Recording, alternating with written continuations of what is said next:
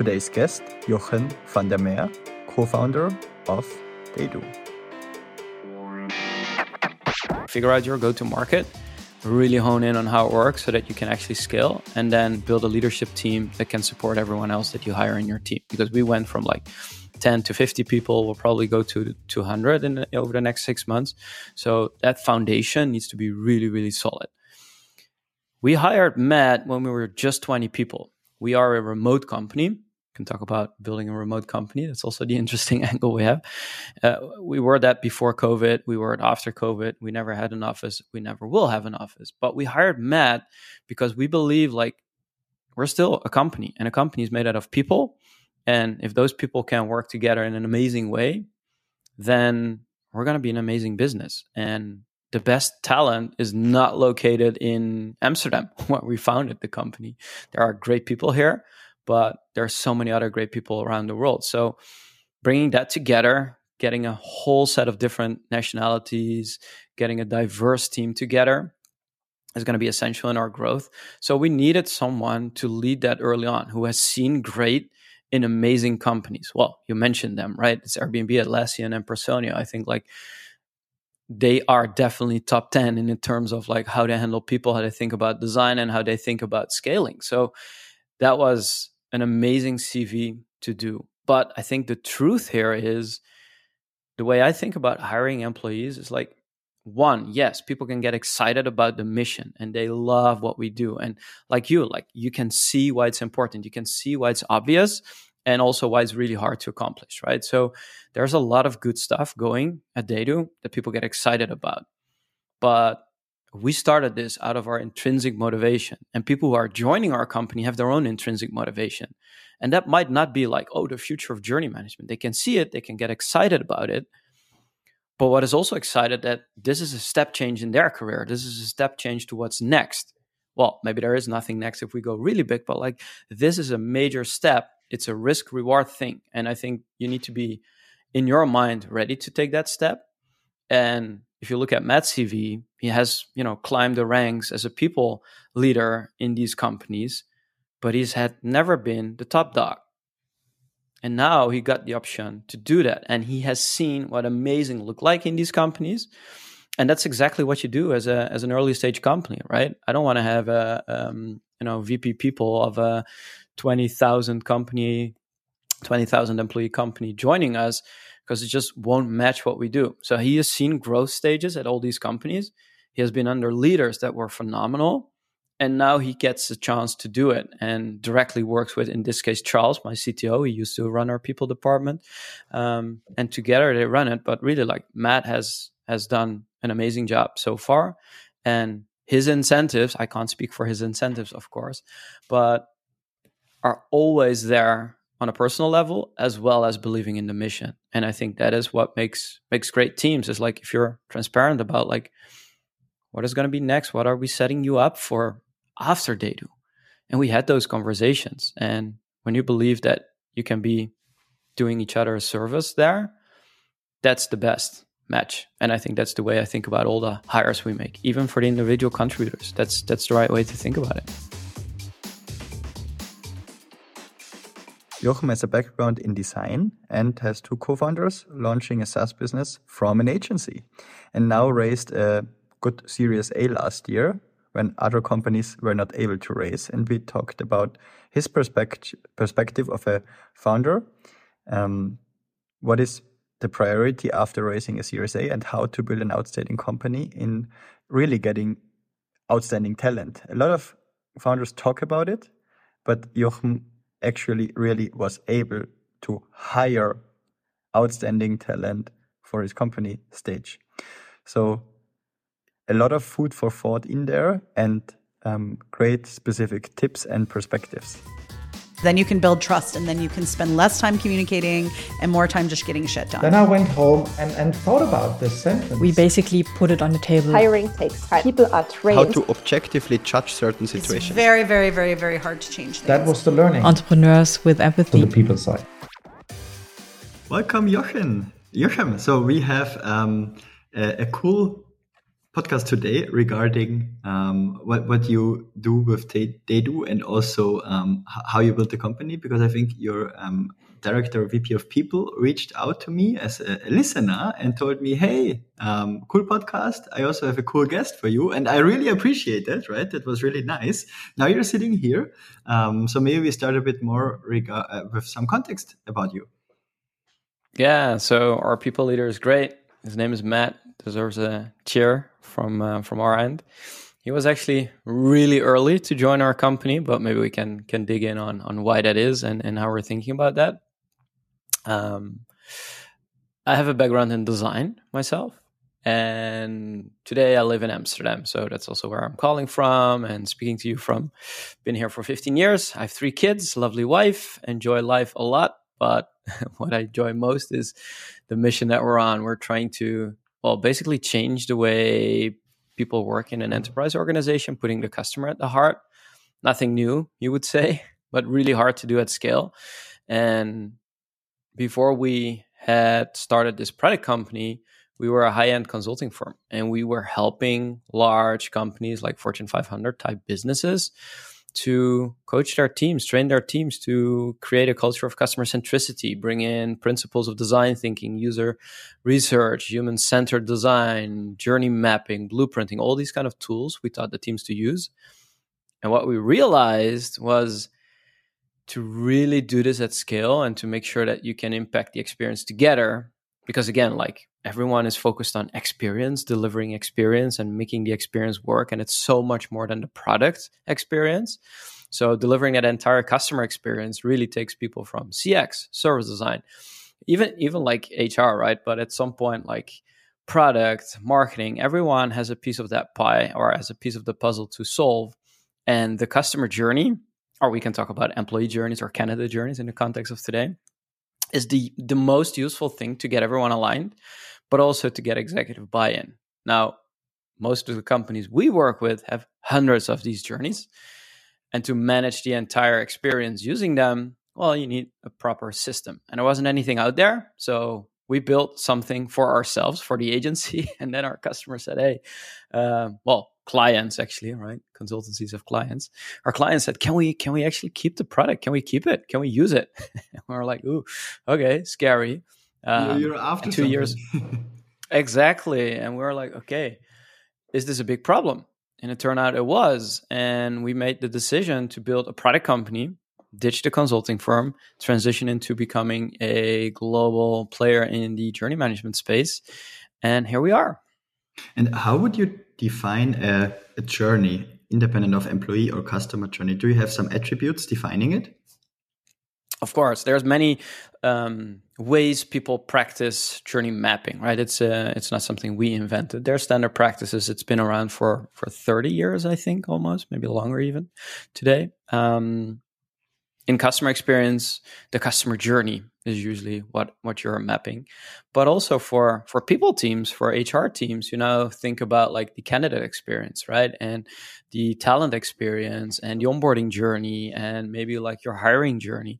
Those are all what we would say journeys. It's like literally taking the perspective of your candidate of your talent of your customer walking through their steps that they take that they have and not even like all the touch points with you but also the things that they do behind the scenes, right? They talk to friends. Who should I join this company? What do you think about it? They're going to go on Google, like figure out, they go to Glassdoor. All these things like are part of their journey of, you know, becoming your employee, if you will. And to understand like where the friction points are, what they're thinking about, what they're doubting about, where it's going really well, and also combining that with the data you have on the touch points you do measure that is what we call a customer journey, an employee journey, a candidate journey. And then you talk about the attributes, right? And there's a whole methodology to thinking about how to structure them, how to think about them. Um, and we're building software so you can have your version of that. And any company has a has a different type of setup for thinking about these things whether they think about pains or friction points or opportunities. And we mm-hmm. basically create a system of building blocks so you can start managing this together.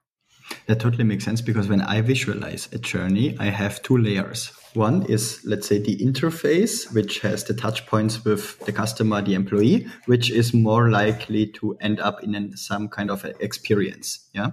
And then in parallel to that, on the background, maybe there is a chain of processes or steps, logical um, trees. I don't know. Yeah. Um, and right. these two interact with each other and actually the, on an abstract level, the the journey on the background, which is the, the process map or the process steps, um, then translate something into a customer experience. But the customer or the employee doesn't necessarily see what's behind. They just get the result from it. And I think that's, right. That, that's how, how, how I, I, thought about this. And also when, when looking about candidate experience and so on, um, I think that's, that's smart to have a, a software for that. So um, you as a designer started that company. That's really cool because I think that's not so common, right? That somebody with a design background um, starts founding something because usually it's a, I don't know, CTO business constellation and somebody throwing money onto it and say, do it or I, I don't know. Um, but there are good examples out there, like with Airbnb, what you can build with, with, with that constellation, right? So how is your constellation in the founding team? And how did you yeah. find your role? Well, finding is a is a good way to put it because as I mentioned, we transitioned from a consultancy into a product company, right? So it was more of a um, of an evolution rather than something like we're going to start this and we're going to figure it out. We've been part of the problem. We've been experiencing the problem ourselves. We've been creating the problem ourselves by creating all these project based journey maps and you know like nice results, one off things. So we've been doing this for quite some time. And when I say we, I have two co-founders. So Martin is a strategist from uh, his background, and Charles, there's your CTO. He's an engineer from your from his background. So together we ran this consultancy firm with a few others where we actually, you know, did this transformational work. And moving into product was therefore easy for us because we had already the engineering experience. We had the strategy piece and the design piece in place. So in the first days, we ran the company ourselves. We created it, we thought about it, we marketed it, we built it, we implemented it. It was just the three of us, right? The way we we started, and then we started to build the team. So that is the cool thing when you have you know those three parts of the business covered in your founding team. It really is the initial set of the business, and then you start to build that up. And having the design background is really nice, but what what you just explained on like how you think about that employee journey it's exactly right. Like I'm a trained service designer, and what you're describing is like the front stage, the touch points the, the customer or the employee has with you, and then the backstage, what you don't see. But the cool thing is, what you also maybe said but didn't explicitly say is like who owns experience? And companies today think they own the experience, but it's wrong. The customer owns the experience. The employee owns the experience. The candidate owns the experience. And you try to make it amazing, seamless, effortless, frictionless, whatever it is your company is designed to do. But that is what you try to achieve, but you don't own it. You influence it, but you don't own it. And I think that's the the cool distinction. And and a lot of companies are now waking up to this idea. So if we don't own it, we can influence it, and we need to do it together. In case you like my show, please subscribe. I would really appreciate it. But that's complicated. Uh, maybe not complicated. Let's say simple, not easy. I think is a, a, a quite good term that's that that's um, describing it because I think once you're able to jump into the customer, employee, or candidate experience, at some point it really makes sense. But to really translate that into actions and processes, setups, communication internally, how everything is set up to get to that outcome, to that ideal outcome. That's really tough, right? Because people need to be aligned. Department needs to be aligned. When a company is changing all the time, people leave, people come. Um, there's other priorities. Something unforeseen comes up, right? So there are so many variables that can just mess up a great experience um, that I think it's it's not so easy to build and then maintain. Yeah, and also the customer perspectives might change, so you also need to adapt to that. And the question is, how fast and also what to listen to, right, and what not. um, so you also went through um, several growth stages. Um, I think you also got venture capital, as I, I saw it, right? So um, how did that transition your company? So when we started, we had to make the, the first transition, which was from consulting to uh, product, which typically is really hard. But you know, there's the success cases as well. Like Mailchimp is pivoted from a consulting business to become a full product. Well, quite successful as we know. Uh, and there's many more. So it, it could be done, but we definitely needed help on like, okay, what does it take to to build a product company? We're first time founders. We had no clue, uh, but we started digging in, reading, meeting people, and that is also how we met our first group of angels that said, okay, here's a bit of money, stop selling your time because that's basically what you do as a consulting firm without being like degenerative about it. I mean, it's a beautiful way to to make business, to make a revenue, to make people happy but you're selling time. People buy you for your time.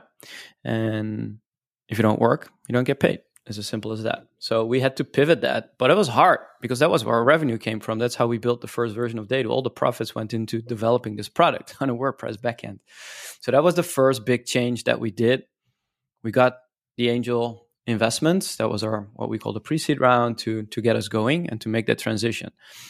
Stop consulting, start building products, start selling licenses. That's what we did. And then we did our first venture capital round to once we when the initial product was good enough to really go out to the market um, that set us up for success. So and again it was like in the dutch market it was small checks but it was enough to get us going to hire the first 10 employees and to build a first product team and to really start to expand because we are serving the biggest companies in the world all the way from Johnson and Johnson, NCR, Google, like those kind of companies are doing this, uh, and they have, as you can imagine, quite some things they want to do with this, and mm-hmm. quite some ways of working they want to support with this. And if this is a mission critical piece of the software, well, we've got some work to do, and that's also what we saw when TheyDo took off. It grew really, really fast last year. And that was also the moment that we said, okay, now we need to start building this this out tremendously well. And that's when we when we did our Series A and got 12 million in the bank to start building the proper team, building the last leadership year. team. Last year, yeah, November last year. Wow. So from timing, you didn't have the best circumstances and still did a, a quite good round, I would say. So first of all, congrats. And um, what do you think? Why could you? Why, why have you been able to raise money, and maybe many others out there had to lay off? So truly doing something differentiated, right? This hasn't been done before. And even if we call it journey management today, whether you're in customer experience or employee experience, that's really the starting point. What we're actually doing is building an entire experience design system that acts as the backbone for a modern company that wants to be uh, delivering on that experience or is is a customer centric company.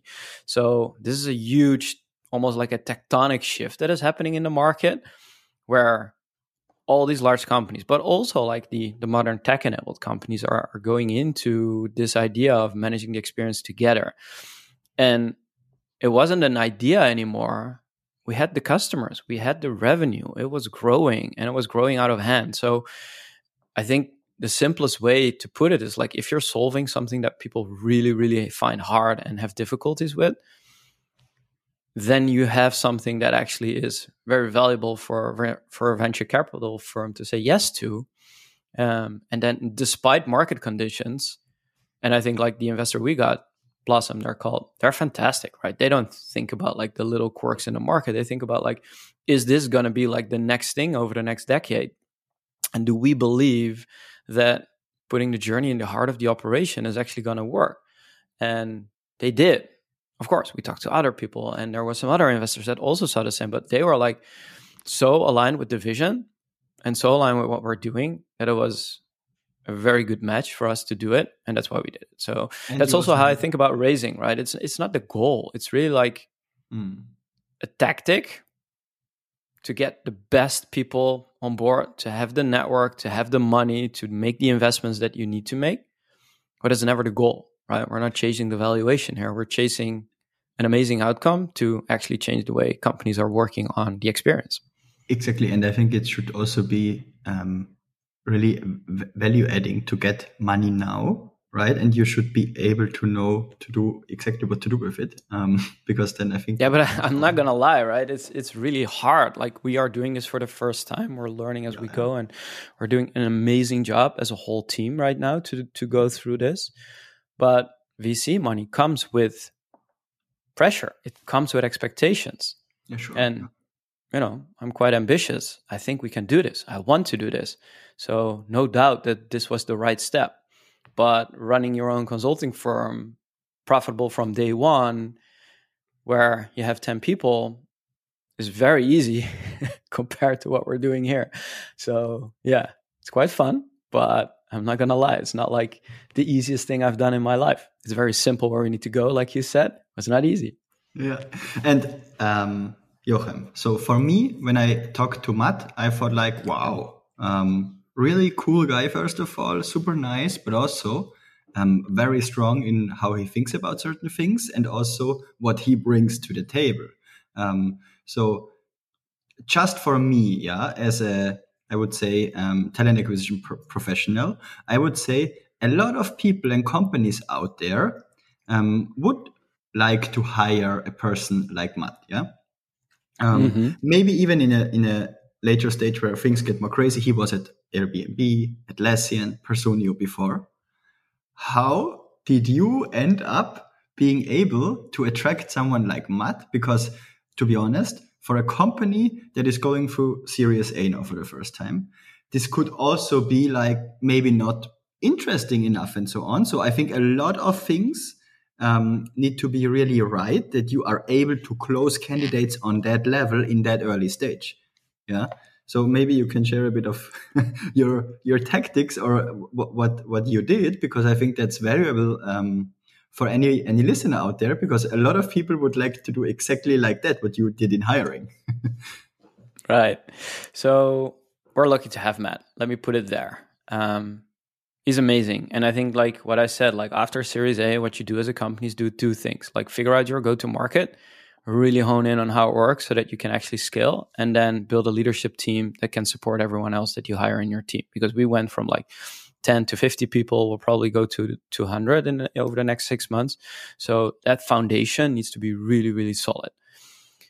We hired matt when we were just 20 people. We are a remote company. Can talk about building a remote company. That's also the interesting angle we have. Uh, we were that before covid. We were it after covid. We never had an office. We never will have an office. But we hired matt because we believe like we're still a company and a company is made out of people and if those people can work together in an amazing way, then we're going to be an amazing business. And the best talent is not located in Amsterdam, where we founded the company. There are great people here, but there are so many other great people around the world. So bringing that together, getting a whole set of different nationalities, getting a diverse team together is going to be essential in our growth. So we needed someone to lead that early on who has seen great in amazing companies. Well, you mentioned them, right? It's Airbnb, Atlassian, and Personio. I think like they are definitely top 10 in terms of like how they handle people, how they think about design, and how they think about scaling. So that was an amazing CV to do. But I think the truth here is the way I think about hiring employees is like one yes people can get excited about the mission and they love what we do and like you like you can see why it's important you can see why it's obvious and also why it's really hard to accomplish right? So there's a lot of good stuff going at TheyDo that people get excited about but we started this out of our intrinsic motivation and people who are joining our company have their own intrinsic motivation and that might not be like oh the future of journey management they can see it they can get excited about it but what is also excited that this is a step change in their career. This is a step change to what's next. Well, maybe there is nothing next if we go really big, but like this is a major step. It's a risk reward thing. And I think you need to be in your mind ready to take that step. And if you look at Matt's CV, he has, you know, climbed the ranks as a people leader in these companies, but he's had never been the top dog. And now he got the option to do that. And he has seen what amazing look like in these companies.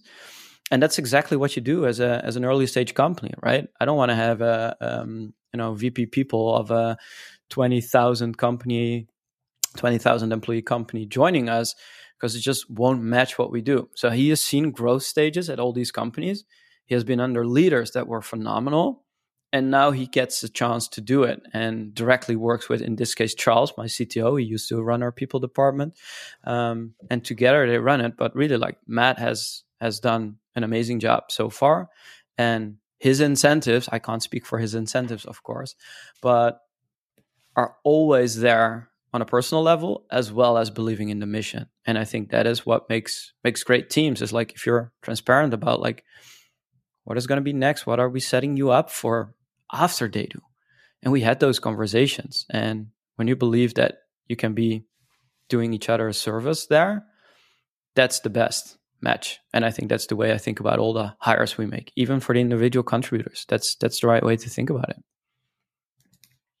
outstanding. Um, so I think a lot of founders don't have this um, reflection on thinking about it because what I see is often everybody, of course, is super proud of what they achieve. And as a founder, you get a lot of, um, I would say, recognition.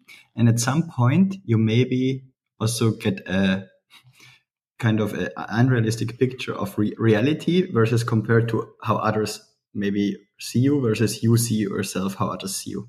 And this could end up in some really unrealistic expectations in terms of not just the requirements, but also in terms of ability to close certain candidates, to also having a certain empathy, empathy towards um, the environment and also the situation, plus also the candidate needs, plus my own. Yeah. And I think that you just speak so reflected about it shows that you uh, really put thoughts into it. Um, when you said you've never been in a stage before like this where you can rely on previous experience, so, so that's quite outstanding. yeah, no, that's true. Thank you, and and and I like that. But to be fair, like that's also one of the reasons why we hired a people leader so early on. It's like hire people that are 10x better than you are, have the experience. That's how you can build a phenomenal company. Of course, I'm the CEO, so I have. Yeah. some people talk what, about what it. is the difference? You really did it. Yeah, just people just talk about it. I hear this all the time, but you really did it, and you yeah. you were able to do it, right? so it's good. Right, right, right, right. Those two things need to be true. Yeah. so, but yeah, he when when you hire these kind of people, you want them to be really good at something that you yourself are not. But I do have a really high bar for quality and my other co-founders have as well. And i think that is a really nice thing to have because those people in the leadership team will be held against that bar but also can can set it with us. And we keep on raising the bar as we go and as we grow right?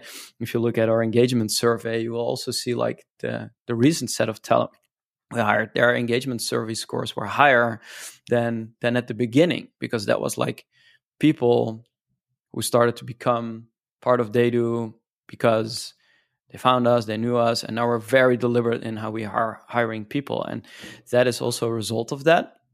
But it starts with getting the trust, giving the trust, and then letting them execute against the strategy rather than to, you know, look at all the little details they're doing and say, like, no, should do it like this because what do I know about people management? I learned a ton over the years.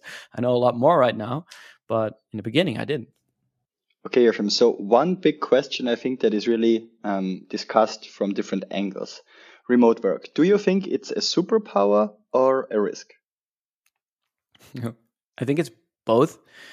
In our case, we were always remote, so it became natural to grow this way. We don't need to consider like going back to the office or bringing in some hybrid policies. So that is that is the easy part. But it's also like all things of remote work are true we get to hire talent across the world.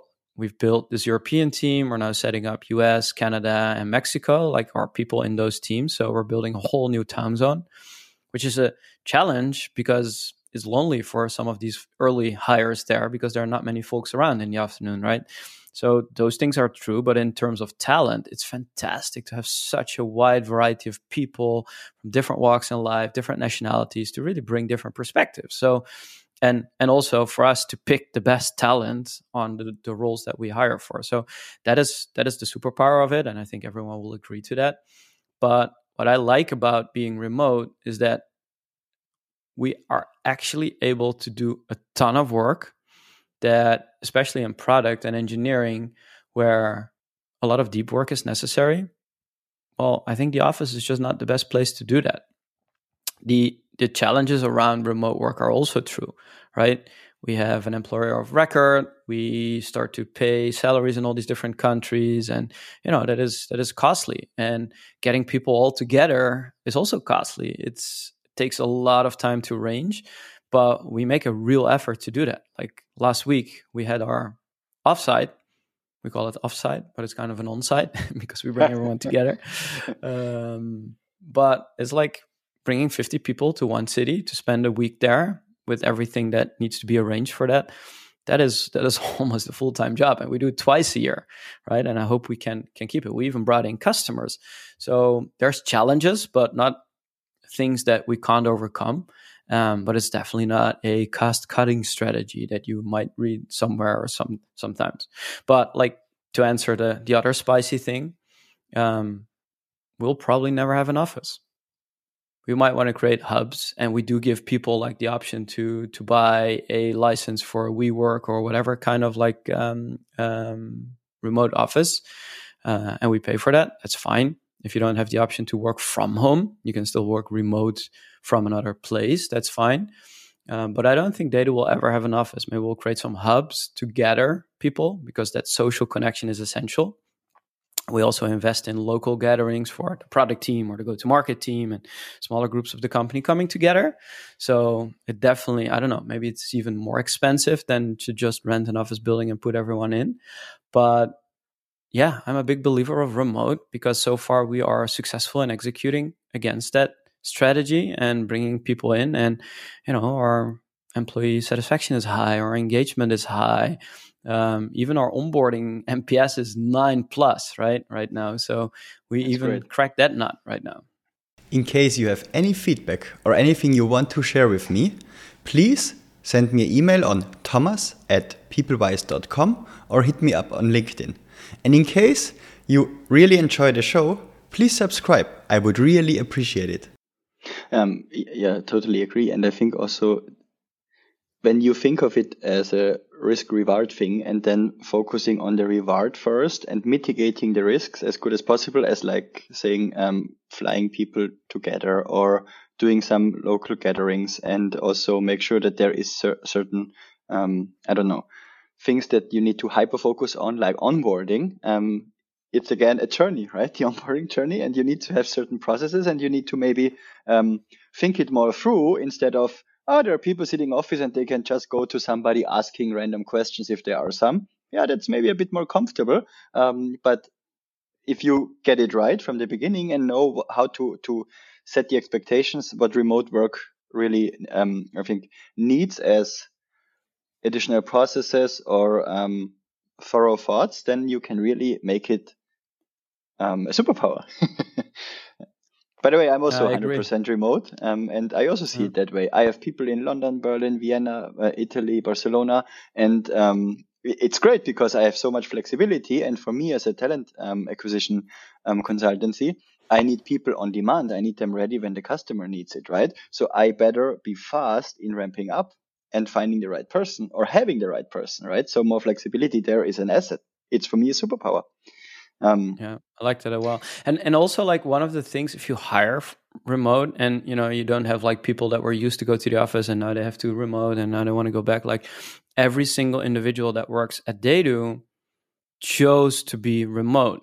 It is non-negotiable, and if it's not for you, well then don't apply for the job. So we get automatically some self-selection there, and yeah. we also see that the self-management aspects of the people that we hire is really high the other thing that I think, and and we'll obviously start to start to implement this later when we're growing, but we are hiring a little bit more senior folks right now because if you hire people fresh from college, they need a lot of handholding, and that is that is another challenge that I've seen in remote. We had some interns in the beginning of the company, and that didn't work out really well. It was not fair to them because we just didn't have the time to to do all mm. the the coaching and the training and the the, the skill up leveling we will make an effort into putting practices in place to do that when we scale and grow way beyond a few hundred employees. But that was another decision we made to hire a bit more senior roles and people so that also that part of the experience was already there with the people that started at TheyDo. I totally agree. And um, I had the same issues at customers and at our company. So um, what I think is working well, if you just do a lot of shadowing, let them just sit in calls um, and then perceive and then doing debriefs. I think that's the only way to go to really ramp up um, interns or I don't know more junior people um, fast because otherwise they really can uh, can be lost and so on.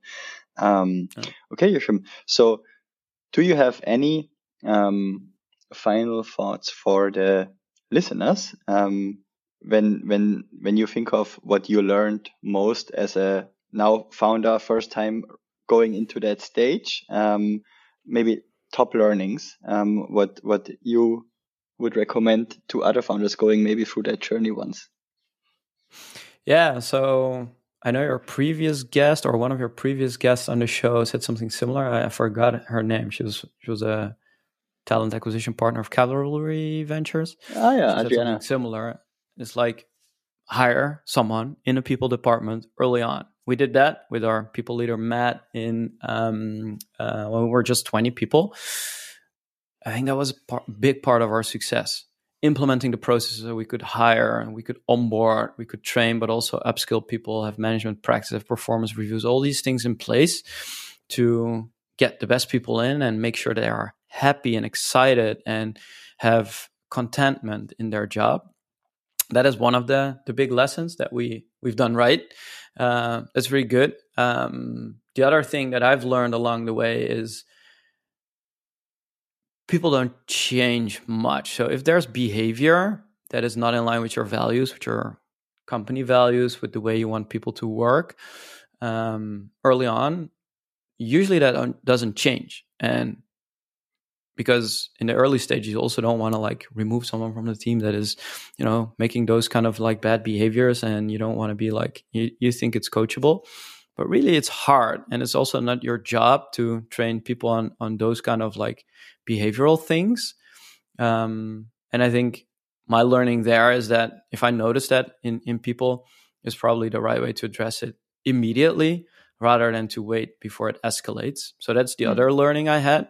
And then finding this whole experience collaboration space in companies in large companies because i know a lot of your listeners are working in modern hr practices at large companies. Focus on those those journeys the candidate journeys the talent journeys but the entire candidate experience is truly helping them to get more employee satisfaction which helps with all the other benefits like employer branding but ultimately gives you, and I, I know there's some research on this, gives you a better customer experience as well.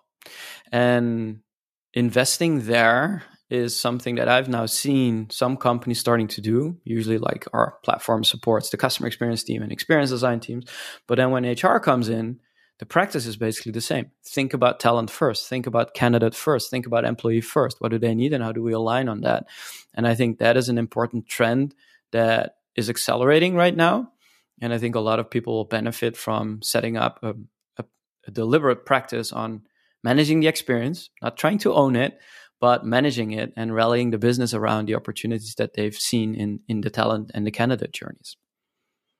Cool, thanks. And also one question I always ask any guest: um, Who is a guest I don't know yet, but you know who I should interview as well? Ooh, that's a good one. That's a good one.